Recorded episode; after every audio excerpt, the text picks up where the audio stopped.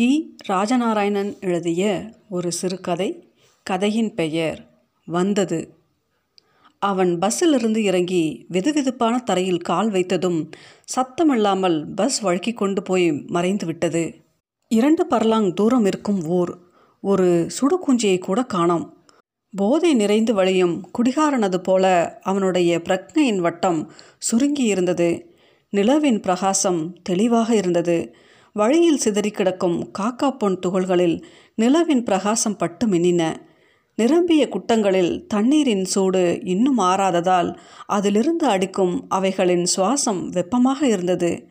சில் வண்டுகளின் இடைவிடாத இரைச்சல் கேட்டுக்கொண்டே இருந்தது. அவன் கமாய் கரையோரம் வந்தபோது அவனை கடந்து இரண்டு பேர்கள் போனார்கள். அவர்களை அவன் எங்கோ பார்த்திருந்தானாயினும் ஜாடை பிடிபடவில்லை. அவர்கள் ஒரு பன்றியை நாலு கால்களையும் சேர்த்து கட்டி ஒரு நீலக்காம்பில் காவாட்டு போட்டு தோளில் வைத்துக்கொண்டு நடந்தார்கள். பன்றியின் வாயை பனை நாரினால் இறுக்கி கட்டியிருந்தார்கள். வாளை அதன் ஒரு தொடை இடுக்கில் இழுத்து சொருகியிருந்தார்கள். முன்னால் சென்றவனுக்கு ஒரு கண்ணை காணோம். அது இருந்த இடத்தில் ஒரு ஆழமான கிடங்கு மட்டுமே இருந்தது. மூக்கு நெற்றியின் நடுமேட்டிலிருந்தே தொடங்கியிருந்தது. ஒரு கருப்பு நிற துண்டை இடைவாருக்கு பதிலாக இடுப்பில் இறுக்கி கட்டியிருந்தான். மாறில் கரும்புள்ளாய் மயிர் அடர்ந்திருந்தது. வலது கால் பெருவிரல் நீண்டு இடது பக்கம் கோணியும் இடது கால் பெருவிரல் நீண்டு வளர்ந்து வலது பக்கம் கோணியும் இருந்தது. பின்னால் சென்றவனுக்கு வலது புறத்திலிருந்து கை வள்ளிசாக இல்லை. பீச்சாங்கையினால் மட்டுமே காவட்டை பிடித்திருந்தான். அவனுடைய நடுமுதுகில் கிளிமூக்கு மாம்பழ அளவு ஒரு கடலை தொங்கிக் கொண்டிருந்தது. அதன் நுனியில் முளைக்காம்பை போல ஒரு பாலுண்ணி இருந்தது. வலது காலை விட இடது கால் கொஞ்சம் குட்டையாக இருந்தால் கிந்தி கிந்தித்தான் நடந்தான். பக்கத்தில் எங்கோ குழந்தையாலும் சத்தம் கேட்டது. அவர்கள் உடனே வேகமாக நடக்க ஆரம்பித்தார்கள். ஆடிக்கு இன்னும் நாட்கள் இருக்கிறதே அதற்குள் என்ன பன்றி வேட்டை என்று நினைத்து கொண்டான். ஊருக்குள் யாரையுமே காணோம். வீடுகளின் கதவுகள் எல்லாமே விரிய திறந்தது திறந்த மானைக்கே கிடந்தன. தெருச்சுவரடிகளில் கொக்கரளி செடிகள் வளர்ந்து அடர்ந்து போயிருந்தது. வீடுகளை இணைக்கும் சந்து குறுக்கு சுவர்களின் மேல் கரும்பச்சை வெள்வட்டாய் பாசி படர்ந்து போயிருந்தது. சிலதில் சுவரொட்டி செடிகள் காணப்பட்டன. ஒரு வீட்டின் முன்னால் ஆரத்தி சுற்றி வாங்கிய செந்நீர் கொட்டப்பட்டிருந்தது. இன்னொரு வீட்டில் தெருமுற்றத்தில் ஒரு மண்குடத்தில் நிறை நீர் வைத்து வேப்பங்குலை கொத்தால் கும்பம் வைக்கப்பட்டிருந்தது. வீட்டு வாசலிலும் வேப்பங்குலை சொருகப்பட்டிருந்தது. அந்த வீட்டை வேகமாக கடந்தான்.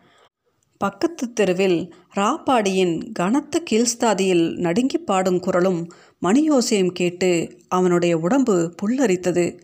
ஊர் பூராவையும் சுற்றி சுற்றி பார்த்தாகிவிட்டது. அவனுடைய வீட்டை காணோம். அவருக்கு வடக்கே சற்று தொலைவில் உள்ள பள்ளிக்கூடத்துக்கு போனான். ஒருவேளை அங்கே அவனுடைய குழந்தைகள் யாராவது இருக்கலாம். ஆனால் அங்கேயும் ஒருத்தரையும் காணோம். சுவரில் சாய்த்து வைக்கப்பட்டுள்ள ஒரு கரும்பலகையின் இடுக்கில் ஒரு பெரிய கருப்பு பூனை மட்டும் நெருப்பு கண்களை வைத்துக்கொண்டு அவனையே குர்ரு என்று பார்த்து கொண்டே இருந்தது. ஊரை சுற்றி திரும்பவும் கம்மாய்க்கரைக்கு வந்தான். கரை நெடுகிலும் காய்ந்து இற்றுப்போன பணம்பூவின் துணுக்குகளைப் போல உலர்ந்த மனித அங்கங்கே கிடந்தன. கம்மாயின் தண்ணீர் வற்றிய தரையில் லாட சந்நியாசிகள் நாலு பேர் அரளை கற்களை கூட்டி வைத்து சமையல் செய்வதற்காக தரையை தோண்டி கொண்டிருந்தார்கள். அவர்களுக்கு கொஞ்சம் தெற்கே தள்ளி ஒரு கிழவி சோப்பு நுரையாய் நரைத்திருக்கும் பரட்டை தலை தொங்கிய கீழ்வுதடு. ஒரு பல் இல்லாது அருவாள் மனையில் நறுக்கி கொண்டிருந்தாள். அவளுக்கு எதிரே இருந்த மண் சட்டிக்குள்ளிருந்து குழந்தையின் இரண்டு கைகளும் ஒரு காலும் வெளியே நீட்டி கொண்டிருந்தன. கிழவி குழந்தையின் மற்றொரு காலை அருவாள் மனையில் வைத்து நறுக்கிக் கொண்டே அழுது கொண்டிருந்தாள். அவளுடைய கண்களிலிருந்து கண்ணீர் வருவதற்கு பதிலாக அவளுடைய வாயின் இரு பக்கங்களின் வழியாகவும் நீர் சொட்டி கொண்டே இருந்தது. அதுக்கும் கொஞ்சம் தெற்கே தள்ளி ஒரு நரி குரத்தி ஆலமரத்தின் தரை ஊன்றிய விழுது ஒன்றின் மேல் சாய்ந்து கொண்டு மடியில் ஒரு நரிக்குட்டிக்கு தன்னுடைய செழிப்பான மாறை திறந்து பால் கொடுத்து கொண்டிருந்தாள். அவளுக்கும் பக்கத்தில் ஒரு வனஸ்பதி டப்பா நிறைய கம்மஞ்சோறும் ஊறுகாயும் இருந்தது. மாறிலிருந்து பால் இறங்குகிற சொகத்தில் அவள் லயித்து கண்களை சொருகி மூடி மூடி திறந்தாள். அவளுக்கு பக்கத்தில் வேலி அமைத்தது போல் பாம்பு கூட்டங்கள் ஆள் எடுப்பு உசரத்துக்கு வாழை தரைகளில் ஊன்றி நின்று கொண்டு பல ஜோடி ஜோடிகள் ஒன்றையொன்று பின்னிக்கொண்டு பிணசலாடி கொண்டிருந்தன. நல்ல பாம்பும் நல்ல பாம்பும் சாரை பாம்பும் நல்ல பாம்பும் இப்படி.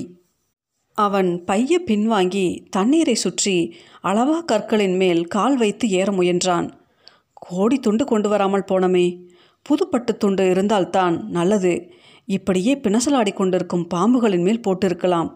வீட்டுக்கு போய் இனி துண்டு எடுத்து கொண்டு வருவதற்குள் அவைகள் விடுபட்டு போய்விடலாம். தக்கி முக்கி கரையேறி நின்ற பொழுது கரை மரத்தின் வேர்களில் கட்டியிருந்த காய் காலை அவனை கண்டதும் செருக்கு போட்டு கொம்புகளால் தரைமண் குத்தி வீசியது.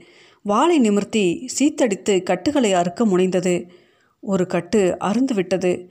இன்னொரு கட்டு அருந்து விடுவதற்கு முன் அங்கிருந்து தப்பித்தாக வேண்டும். திரும்பவும் கம்மாய்க்குள் இறங்கி வேறு வழியாக அவர்களுடைய சாலையை நோக்கி போனான். அங்கே அவனுடைய மனைவி குழந்தைகள் எல்லோருமே இருந்தார்கள். கம்மங்கதிர் சாணையை இழுத்து வட்டம் போட்டிருந்தார்கள். பிணையல் அடிக்க மாடுகள் தயாராகி நின்று கொண்டிருந்தன. வேலைக்காரர்கள் பிணையர் கண்ணிகளால் மாடுகளை ஒரு பிணையலுக்கு நாலு மாடுகள் வீதம் இணைத்து கொண்டிருந்தார்கள். ஐந்து பிணையலுக்கான மாடுகளும் தயாராய் நின்று கொண்டிருந்தன. முழங்கால் உயரத்துக்கு வட்டம் இருந்தது. சக்கை பிரட்டிகள் பொலிப்பலகைகள் வாளிப்பு மார்கள் கடகங்கள் சுலகுகள் எல்லாம் களத்தின் ஒரு மூலையில் தயாராய் வைக்கப்பட்டிருந்தன. அவனுடைய இரண்டு வயசு கடைக்குட்டி அவருடைய அம்மாவிடமிருந்து அவனிடம் வர தாவி கொண்டிருந்தாள். அவன் அதை பாராதது போல பிராக்கு பார்த்து கொண்டிருந்ததைக் கண்டு அவனுடைய மனைவி ரசித்து சிரித்து கொண்டிருந்தாள். பிணையல் மாடுகள் வட்டத்தை நோக்கி கதிர் தின்னும் ஆவலில் வேகமாக பாய்ந்து வந்தன. வேலைக்காரர்கள் பொலி பொலி பொலி என்று உறக்க சொல்லி பிணையலை அதிவேகமாக சுற்றிவிட்டார்கள். அவனும் ஒரு பிணையலை பத்தினான். மருண்ட விரண்ட மாடுகளை அடக்கி வட்டத்துக்குள் அடித்து சுற்றுவிட்டார்கள். திடீரென்று அவன் மனைவியின் கூக்குரல் கேட்டு பிணையில் நின்றது. ஐயோ எவ்வளவு கோரம்! அவர்களுடைய கடைக்குட்டி பிணையலுக்குள் எப்படியோ அகப்பட்டு மாடுகளின் கால்களில் மிதிப்பட்டு நசுங்கி சிதைந்து விட்டது. பிணையல் கயிறையும் சாட்டை கம்பையும் போட்டுவிட்டு குழந்தையை கையில் எடுத்தாள். சக்கை பாதியும் புலி பாதியுமாய் இருந்த வட்டத்தில் மண்டியிட்டு நசுங்கி இறந்து போன அவளை மடியில் இருத்தி கொண்டு துக்கத்தால் குலுங்கினான். இந்த கோரமான வேதனையை அவனால் தாழ முடியவில்லை. வாய்விட்டு கத்த முடியவில்லை ஆதலால் அப்படியே வட்டத்தின் மேல் படுத்து கண்மூடி அழுது கொண்டிருந்தான். அவனுடைய மனைவி சோகத்தோடு அவன் தோள் மீது கை வைத்தாள். சூடான அவளுடைய கையின் ஸ்பரிசம் பட்டதும் அவன் விழித்து அவளுடைய முகத்தை பார்த்தான். அவள் புன்னகை செய்தவாறு அவனுடைய முதுகை தடவினாள். எழுந்து உட்கார்ந்தான். விளக்கு தூண்டிவிடப்பட்டிருந்தது. பக்கத்தில் அவன் மனைவி அவர்களுடைய கடைக்குட்டிக்கு பால் கொடுத்து கொண்டிருந்தாள் அமைதியாக. குழந்தையை அவன் கூர்ந்து பார்த்தான்.